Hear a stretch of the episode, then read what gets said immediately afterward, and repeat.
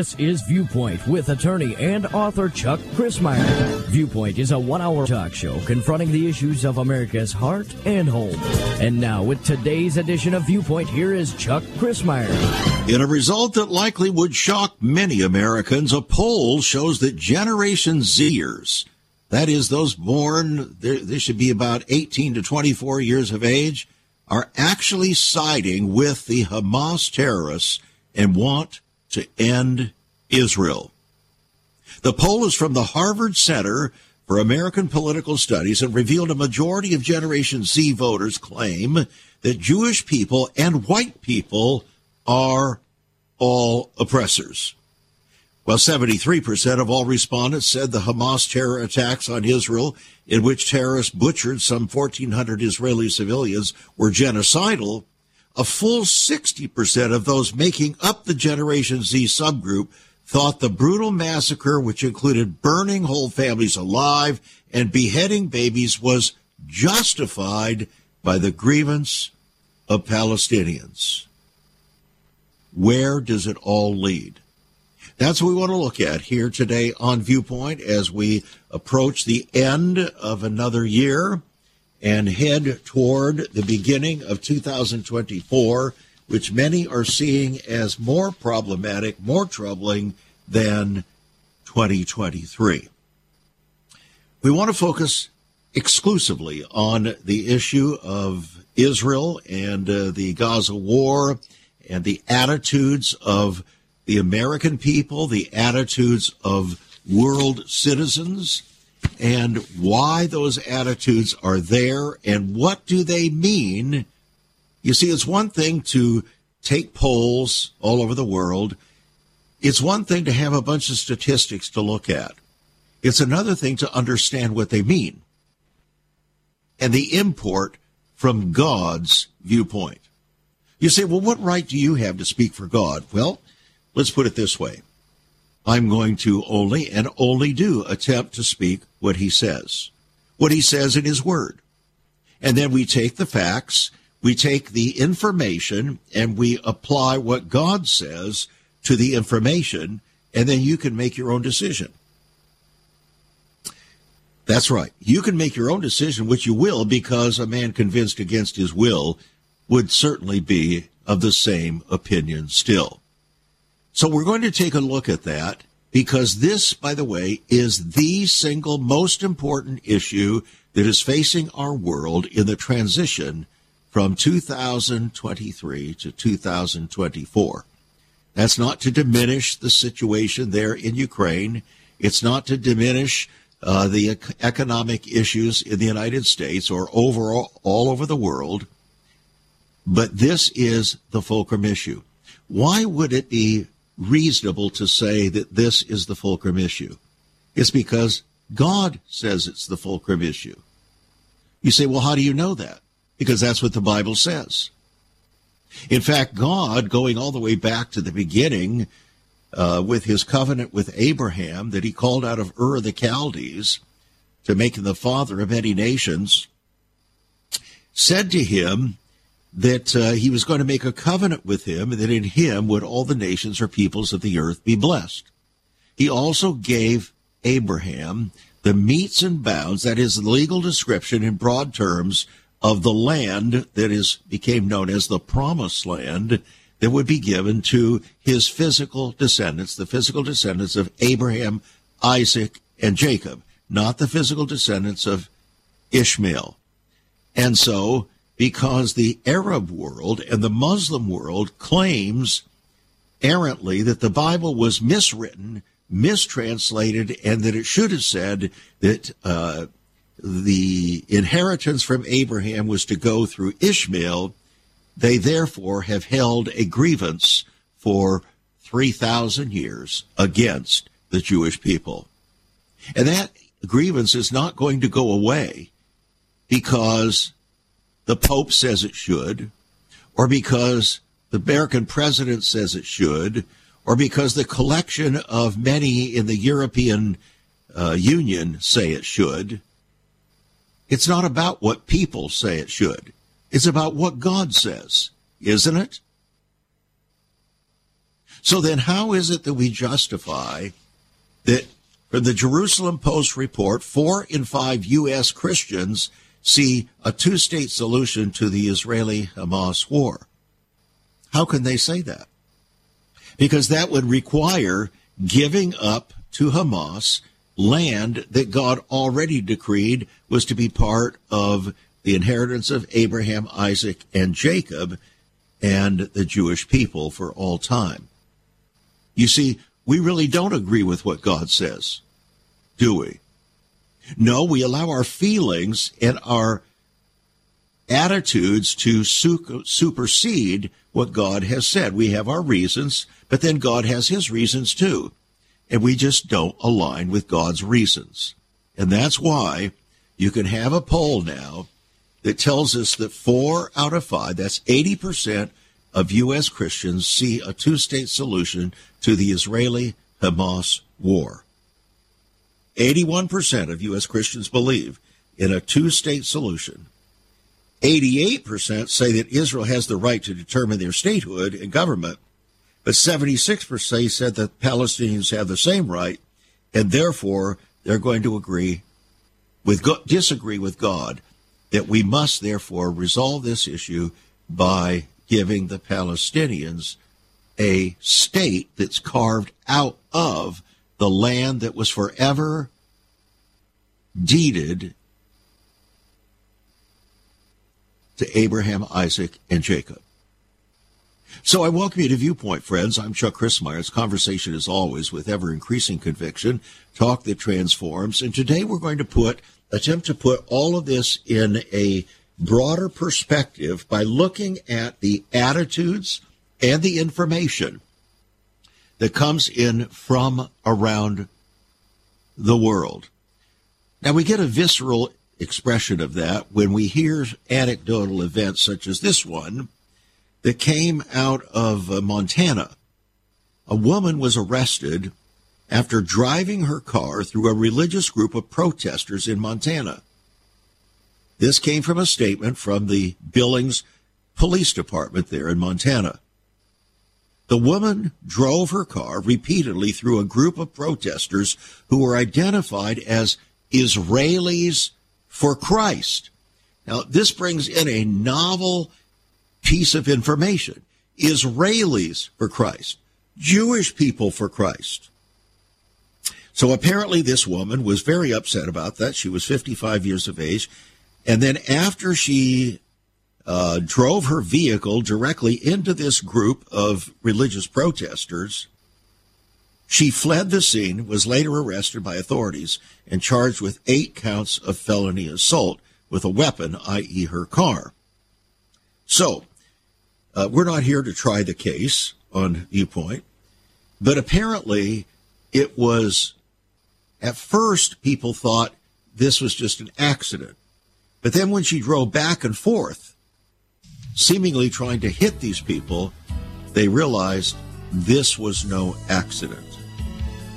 So she was trying to hit a group of Jewish Christians who were protesting, probably protesting the anti-Jewish or anti-Semitistic information that was being advanced by others. Just an illustration. We'll be back. Once upon a time, children could pray and read their Bibles in school. Divorces were practically unknown, as was child abuse. In our once great America, virginity and chastity were popular virtues, and homosexuality was an abomination. So what happened in just one generation? Hi, I'm Chuck Crismier, and I urge you to join me daily on Viewpoint, where we discuss the most challenging issues touching our hearts and homes. Could America's moral slide relate to the Fourth Commandment? Listen to Viewpoint on this radio station or anytime at SaveUS.org.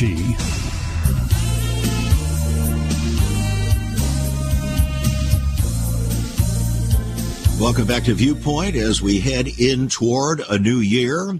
I hope you all had a wonderful time in remembering the birth of Christ, but it appears that just as there was no room for Mary and Joseph in the inn when they arrived in Bethlehem, there is no room for the descendants of Mary and Joseph and Abraham in Bethlehem today.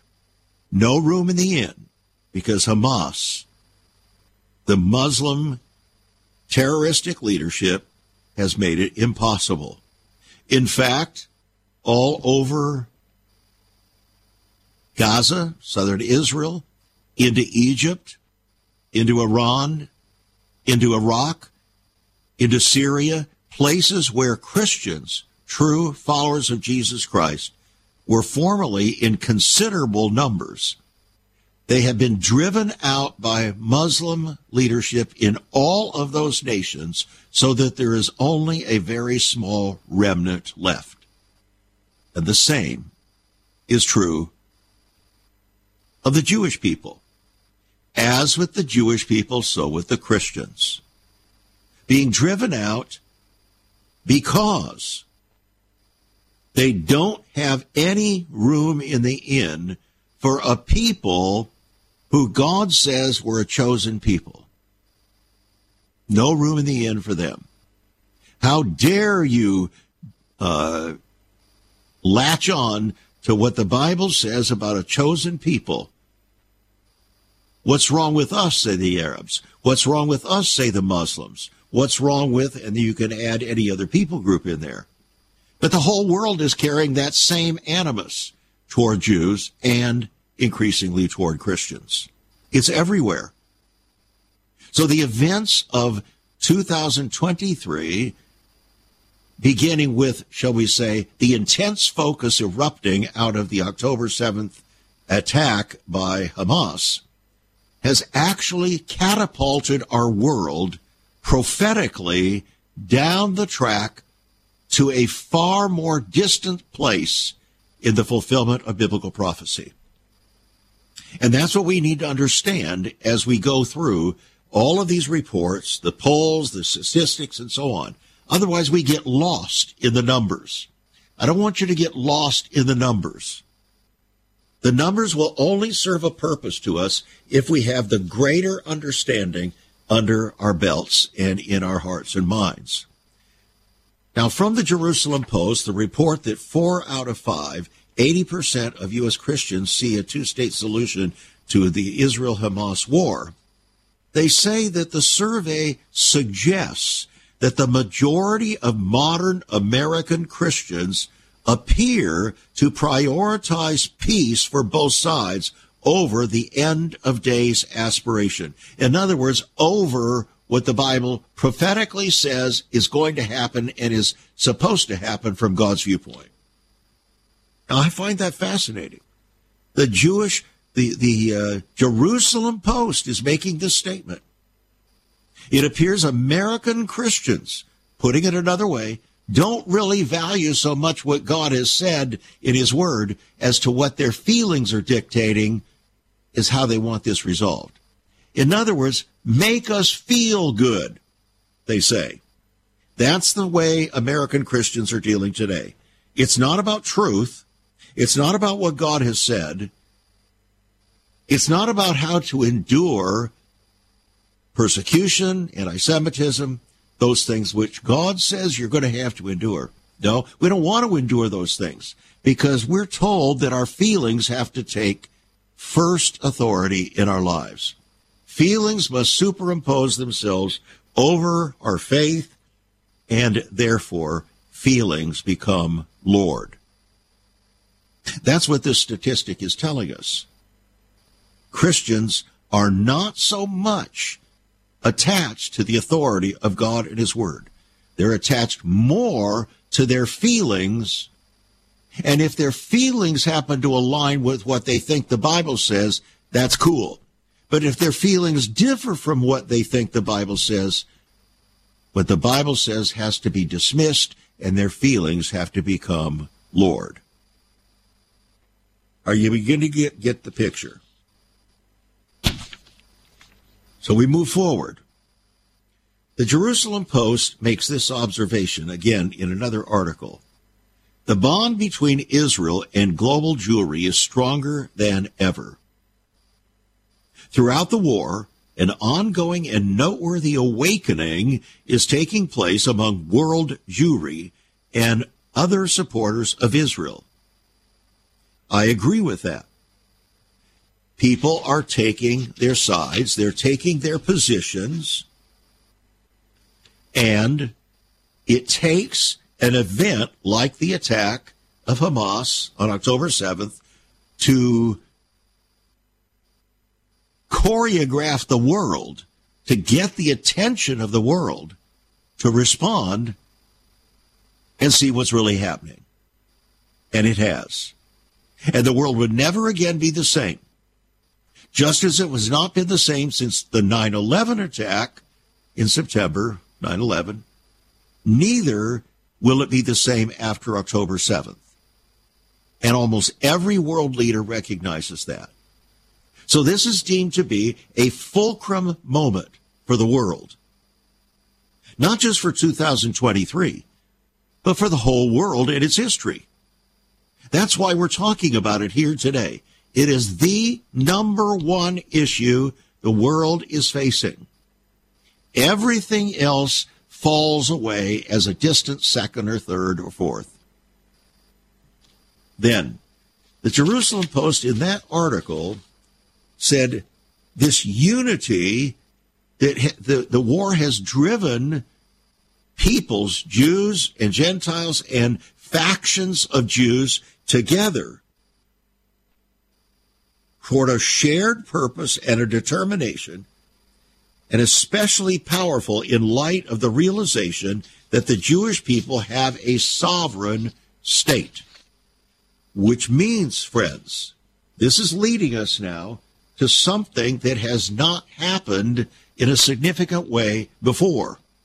And that is that peoples, Jewish peoples in the Western world, are now even the more so considering making their return or aliyah to Israel. This has been God's promise and his purpose, because he gave the land to the physical descendants of Abraham, Isaac, and Jacob.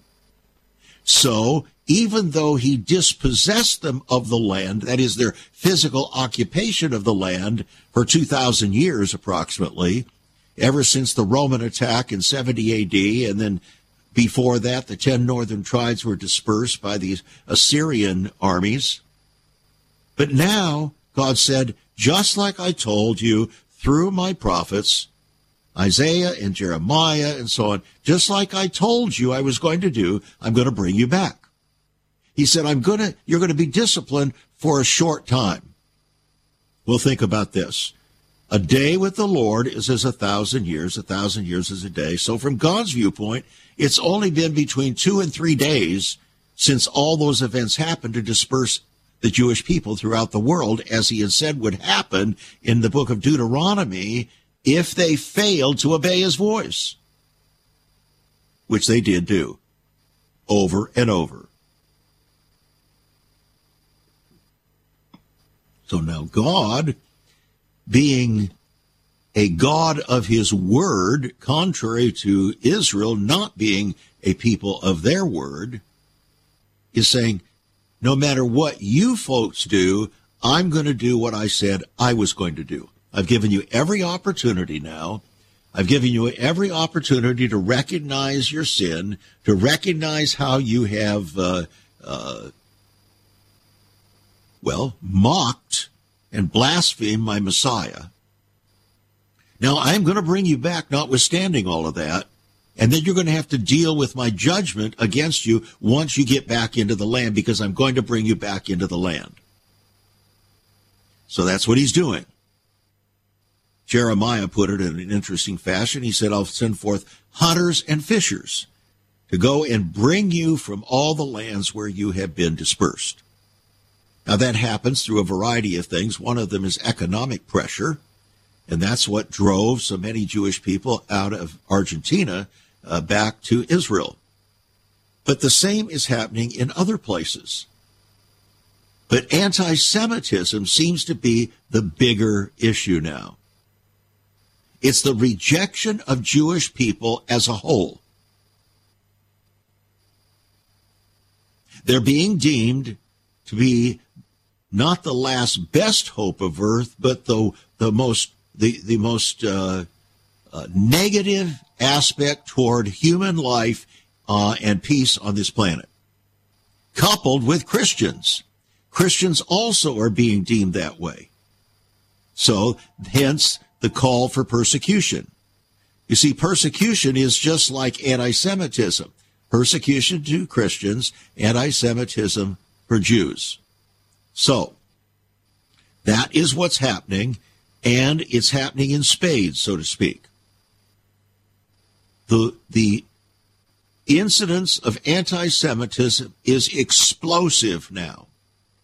And one of the most explosive aspects of it is in the United States of America, whose own Emma Lazarus, the Jewish woman who penned that poem that's inscribed on the base of the Statue of Liberty, "Give me your tired, your hungry, your yearning masses to be free. I left my lamp beside the open door." And the whole country is radicalizing against her, or at least the younger version of our country. And we'll focus on that in just a few minutes.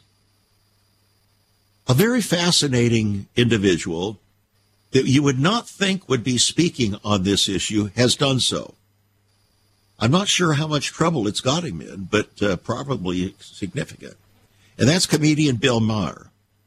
He criticized people who think that Palestinians are going to negotiate in good faith to end the war between Israel and the terrorist group Hamas. In fact, the Palestinians aim for the complete eradication of the Israeli people. That means negotiation is futile, said Maher.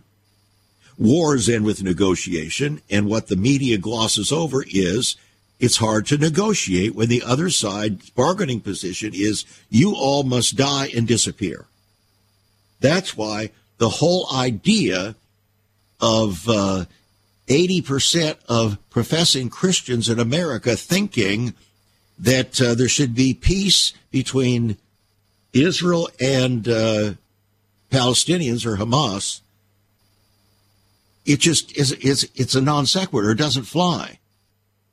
But it doesn't matter that it doesn't fly, because if we feel that's what we want, then that's what we decide to state, notwithstanding the reality of it. And notwithstanding the fact that it's totally against what God himself has told us was going to happen. Does God desire peace on earth, goodwill toward men? Absolutely. When will it happen? Would you like to know? Well, in broad terms, I'm going to tell you exactly when it will happen. We have two references. One is Isaiah 9, 6, and 7. For unto us a child is born, unto us a son is given. And the government, what government? The government of earth shall be upon his shoulder. And his name shall be called Wonderful, Counselor, the Mighty God, the Everlasting Father, the Prince of Peace. Of the increase of his government and peace, that is, when his government begins to rule, that's when we'll have peace, of the increase of his government and peace, there should be no end, upon the throne of David, to order and to establish with judgment and justice from this time forth and evermore. Isaiah 9, 6, and 7, the clearest expression of the coming of the Christ child and why. Then in Luke chapter 2, we find that angels show up out of the fields outside Bethlehem, and they're singing, "Glory to God in the highest, and on earth, peace, goodwill toward men." But the baby was still a baby. He's not ruling the world for peace when he's just been born, but he's been born as the Prince of Peace. In other words, who will become the Prince of Peace. Until he rules and reigns, there will be no peace. But men will cry, "Peace, peace," but there is no peace. That's what the prophets declared. So why do we, as Christians in America, want to supersede, put our viewpoints over what God has already said? It's amazing. We'll be back. There is so much more about Chuck Crismier and Save America Ministries on our website, SaveUS.org. For example, under the marriage section, God has marriage on his mind. Chuck has some great resources to strengthen your marriage. First off, a fact sheet on the state of the marital union, a fact sheet on the state of ministry, marriage, and morals. SaveUS.org. Marriage, divorce, and remarriage. What does the Bible really teach about this? Find all of this at SaveUS.org. Also, a letter to pastors, the Hosea Project, SaveUS.org, and many more resources to strengthen your marriage. It's all on Chuck's website, SaveUS.org. Again, you can listen to Chuck's Viewpoint broadcasts live and archived. Save America Ministries website at SaveUS.org.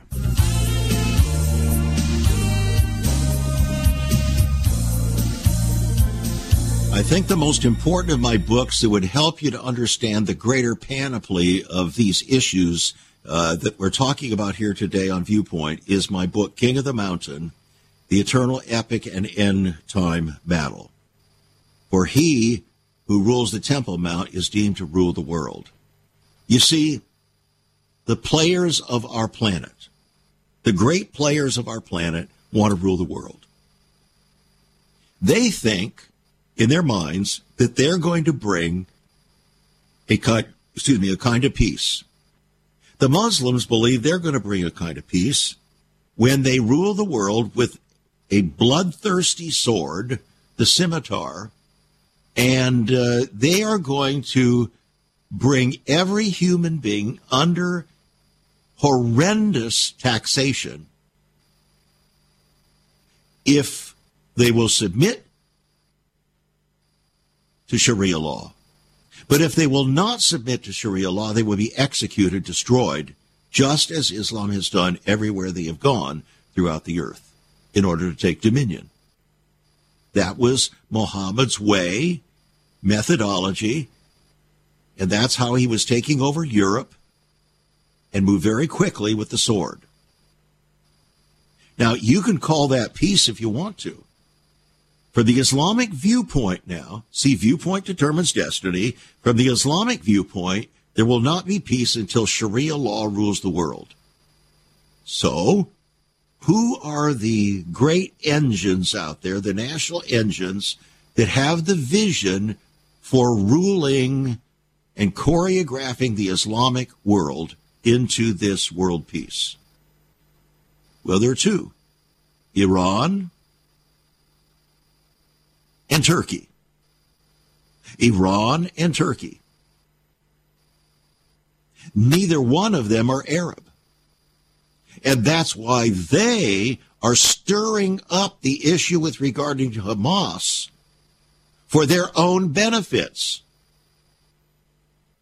Why do you think they're doing what they do? Why is Iran pouring all this money into Hezbollah and Hamas and Houthis, and so on?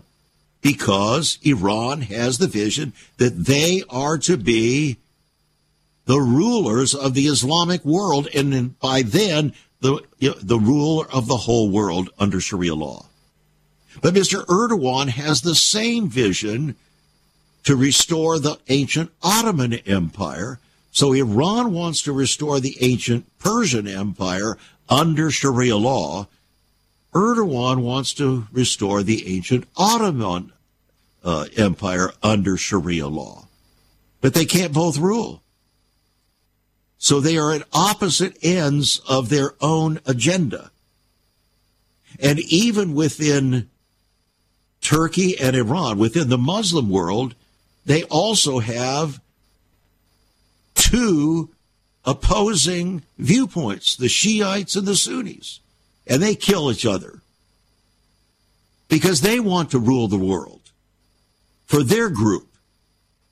But there's no peace. Men will cry, peace, peace, but there is no peace. Then there are other nations that aren't religious at all. Not really. Their motivation is economic. And they want to rule the world for their economic purposes. Others are just primarily political. want to rule the world for political power.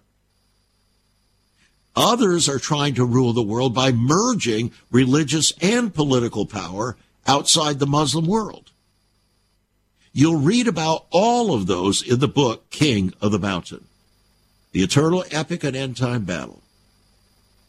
$15 will put that $20 book in your hands. It's on our website, SaveUS.org. If you don't have the book, you really need to get it because it's going to help you to understand the greater picture of what is taking place.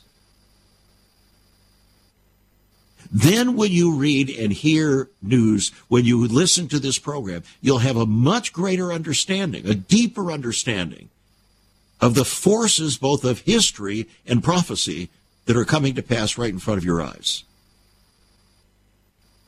Again, King of the Mountain on the website, SaveUs.org.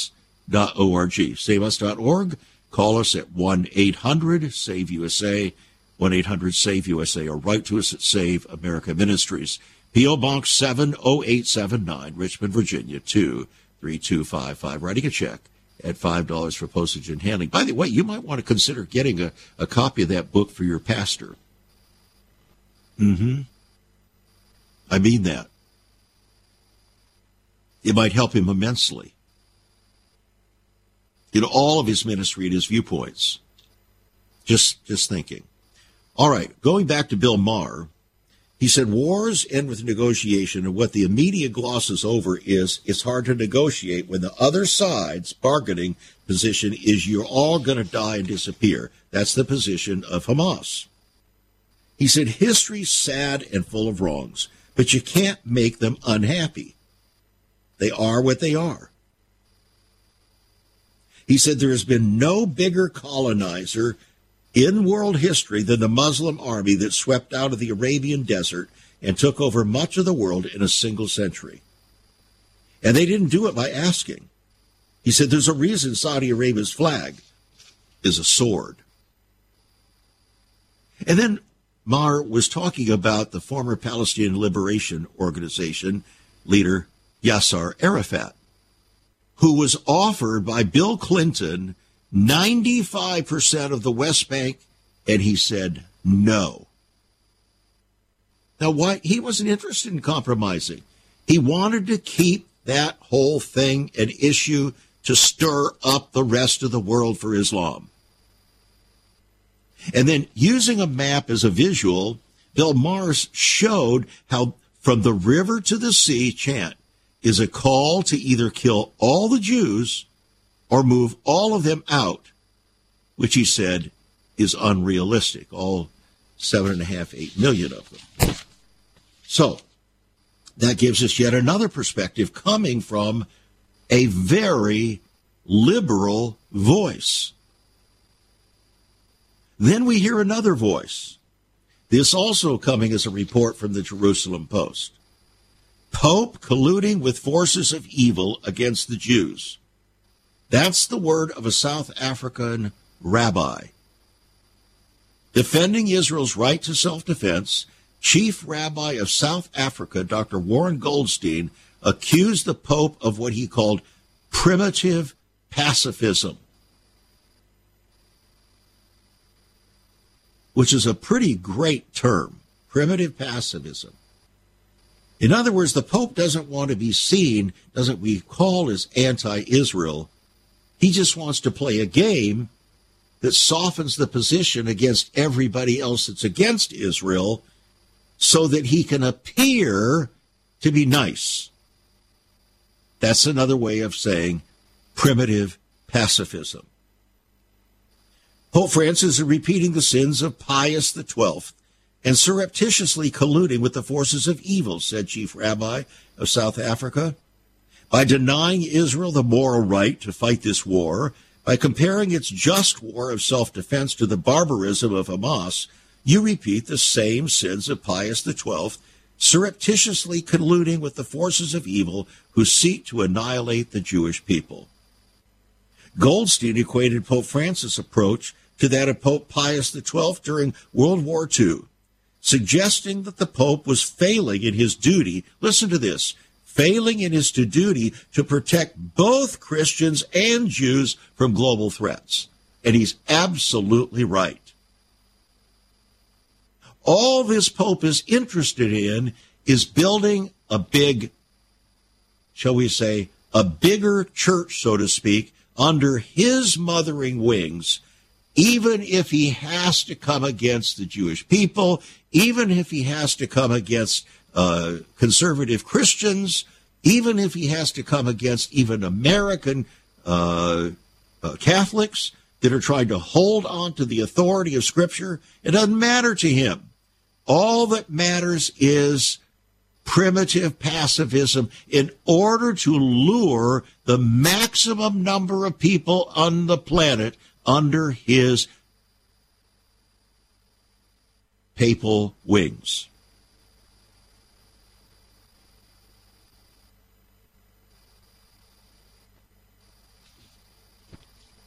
This rabbi in South Africa really spoke the truth to power, so to speak. Another article, Iran has turned back the clock in the Middle East.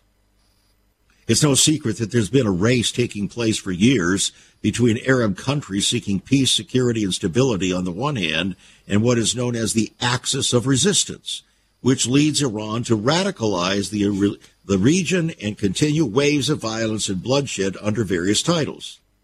So the Palestinian issue is at the heart of the agenda of this axis, which provides Iran and its agents with the cover they need whenever the opportunity arises to return things to square one.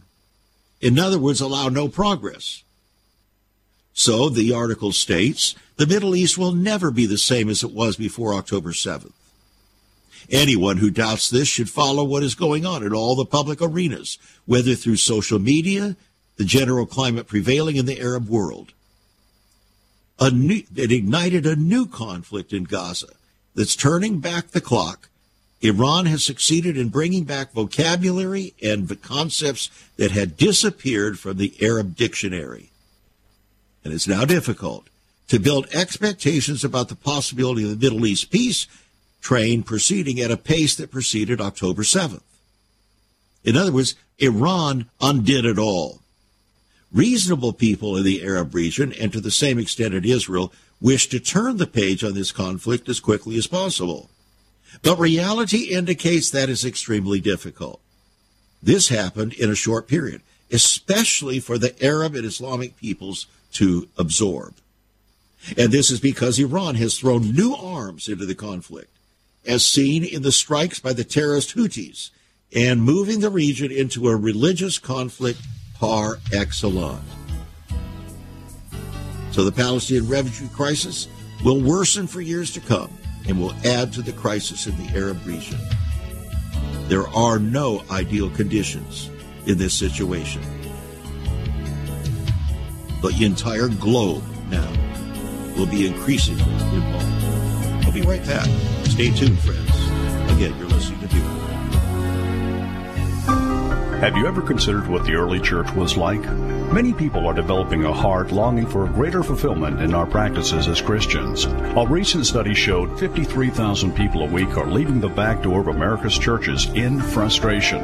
What is going on? Why has there not been even a 1% gain among followers of Christ in the last 25 years? Could it be that God is seeking to restore first-century Christianity for the 21st century? Jesus said, "I'll build my church." Is Christ by his Spirit stirring to prepare the church for the 21st century? The early church prayed together and broke bread from house to house. They were family, and it was said by all who observed, "Behold how they love one another." Incredible. But the same can be found right now. Go to SaveUS.org and click Sell Church. We can revive first century Christianity for the 21st century. It's about people, not programs. It's about a body, not a building. That's SaveUS.org. Click Sell Church.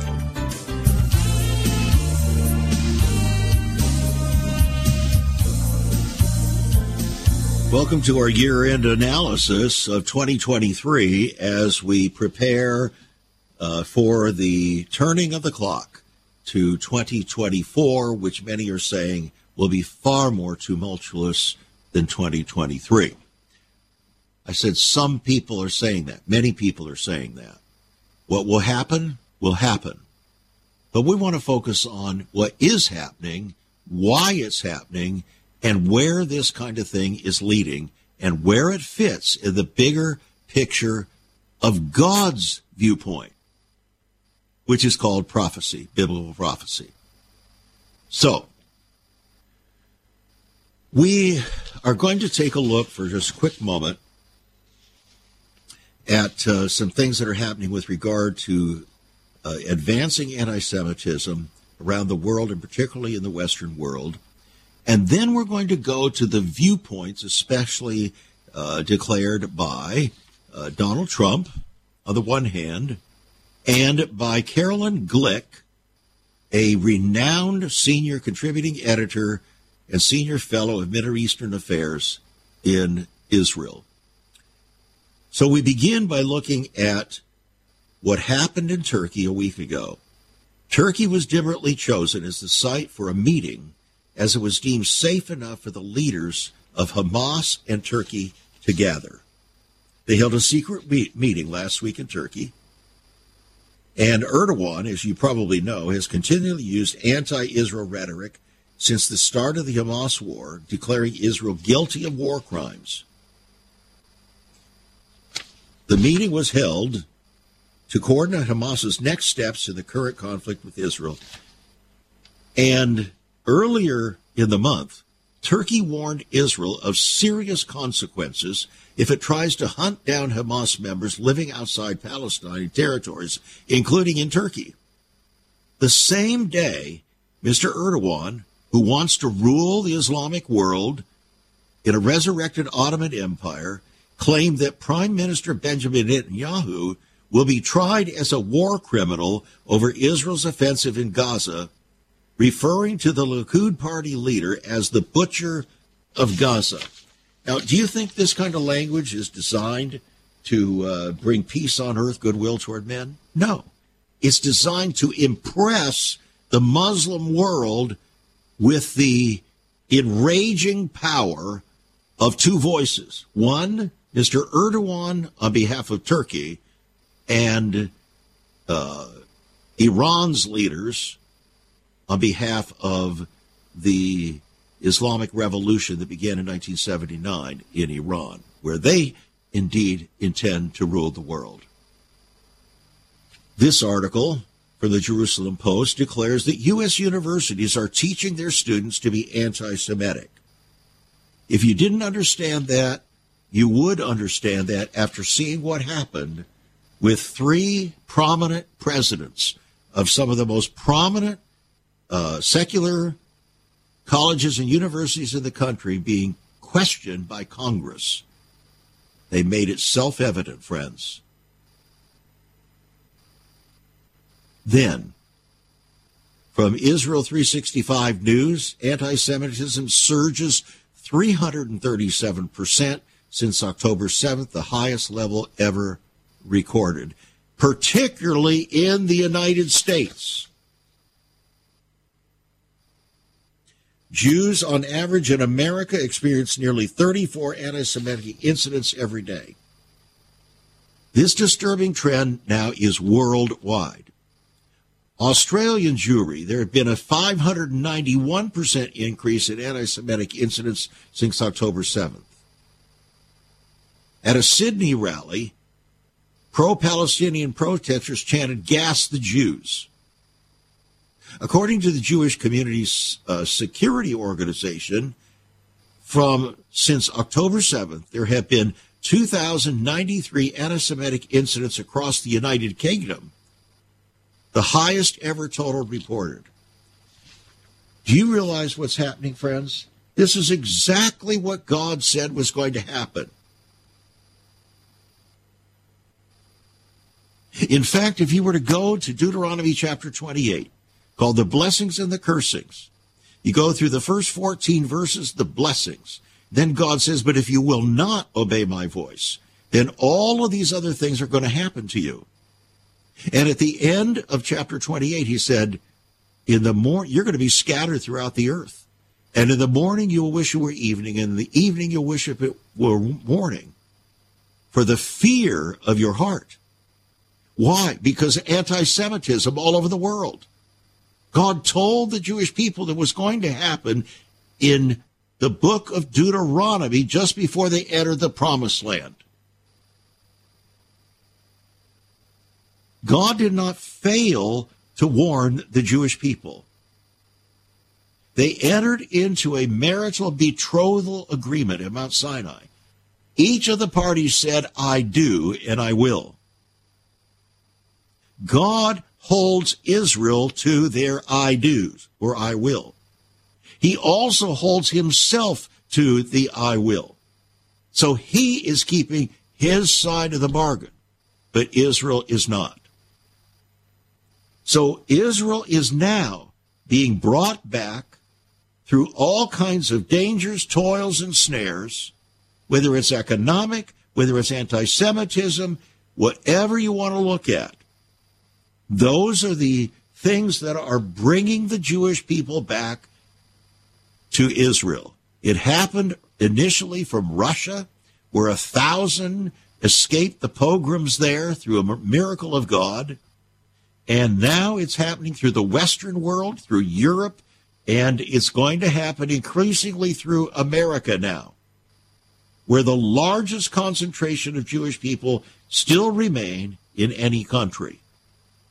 America now is no friend to Israel from the Jewish people's perspective. Young Americans are saying Jews are oppressors and have called their attack on Hamas genocide.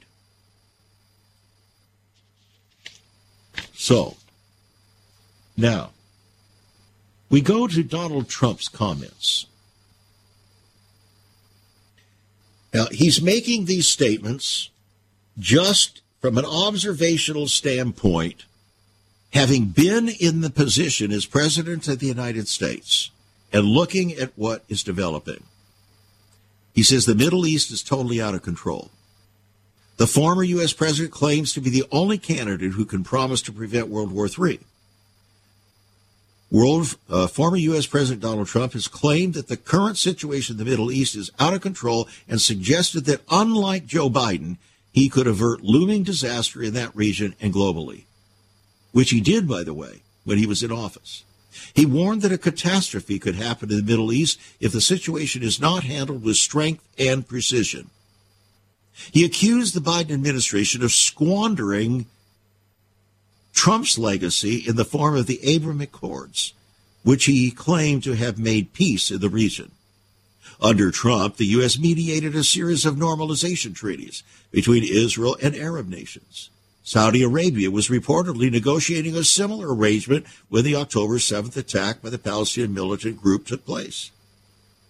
The former president is campaigning on the claim that, under his leadership, the conflict of the Middle East would not have erupted, and neither would the hostilities between Russia and Ukraine. With Biden left in power for another 4 years after the 2024 election, he said the world faces an existential threat. He said, I think I'm the only candidate who can make this promise to you. I will prevent World War III. Now, that's his statement. I'm not making any representations concerning his statement whatsoever. That's his statement. So let's go to Carolyn Glick, a senior contributing editor of Jewish News Syndicate and senior fellow for the Middle Eastern Affairs at the Center for Security Policy in Israel. She is warning that the administration of Joe Biden is pushing for Israel to lose its terror war with Hamas. She confirms the Biden administration is working assiduously to block Israel from defeating Hamas or contending coherently or effectively with the growing existential threat it faces from Iran and Iran's Lebanese and Yemeni proxies. To force Israel to stand down, President Joe Biden's top advisors are descending on Israel one after another to pressure and coerce Jerusalem to limit its military operations in Gaza, Lebanon, and the Red Sea. And it's all because of politics, she said. What does she mean by that? Well, she said just days ago, she pointed out that it looked like Biden actually was at war with the Netanyahu government in Israel. Even Newsweek went a little further with the reporting explaining Biden was warning Netanyahu that his government was going to lose support over its stance against the Hamas terror. She explained Biden is using the United Nations Security Council to bludgeon Israel. If Israel doesn't obey what I tell them to do, the United States will permit UN Security Council resolution requiring Israel to stand down to pass, and then Israel will face international sanctions if it continues fighting, she explained that Biden said. Biden officials have ordered Israel to let life return to normal in Gaza. She wrote, Biden and his advisors know that the term humanitarian aid to Gaza is a euphemism for resupply of Hamas. Then, too, she wrote, Biden is forcing Israel to fight in districts populated by civilians by refusing to allow Palestinians to leave for third countries. Under Biden's limits, she said, the Israeli Defense Forces is forced to fight Hamas, while Hamas terrorists are protected by human shields. Not only does this endanger the lives of Israel's soldiers unnecessarily, but given the U.S.'s additional demand that Israel limit civilian casualties to as close to zero as possible, it makes it all but impossible for Israel to win. So Biden is demanding no Israeli escalation against Iranian proxies anywhere, including Hamas, Hezbollah, Houthis, Syria, or whatever. She said Biden's work is an attempt to appease Iran by handing a major strategic victory to Iran. She said Biden is compelling an Israeli military defeat over politics. So here's what she means. It's that Biden needs Democrats and independents in next fall's election. And many Democrats support Hamas's terror. So to win the election, Biden thinks he needs to rebuild his coalition, and he can only do this by ending the war, and he can only end the war by forcing Israel to stand down and to lose. It's a pretty well thought out piece, a very lengthy piece from Carolyn Glick coming out from Israel today. This is where we are, friends. I believe that I have shared with you a pretty balanced report. It is coming from statistics, coming from the left and the right. It's giving the positions of all of the various personages, whether it be Netanyahu, whether it be Joe Biden, whether it be the Ayatollahs, whether it be Erdogan, whether it be the spokespersons in Israel, whether it be the statistics coming out of all of Europe or the United States. And it's proving one thing, that Israel right now is in an existential moment, no question about it.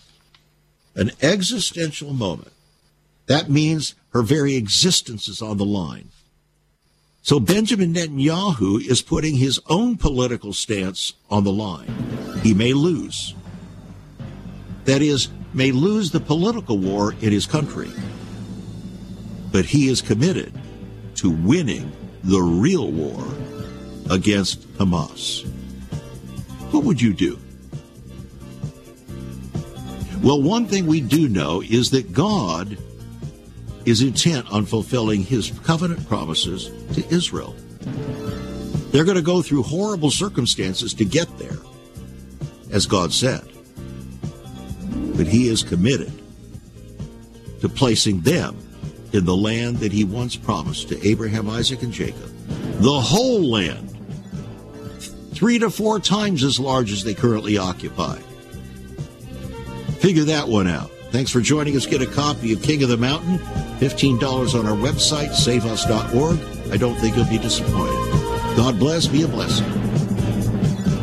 You've been listening to Viewpoint with Chuck Crismier. Viewpoint is supported by the faithful gifts of our listeners. Let me urge you to become a partner with Chuck as a voice to the church declaring vision for the nation. Join us again next time on Viewpoint as we confront the issues of America's heart and home.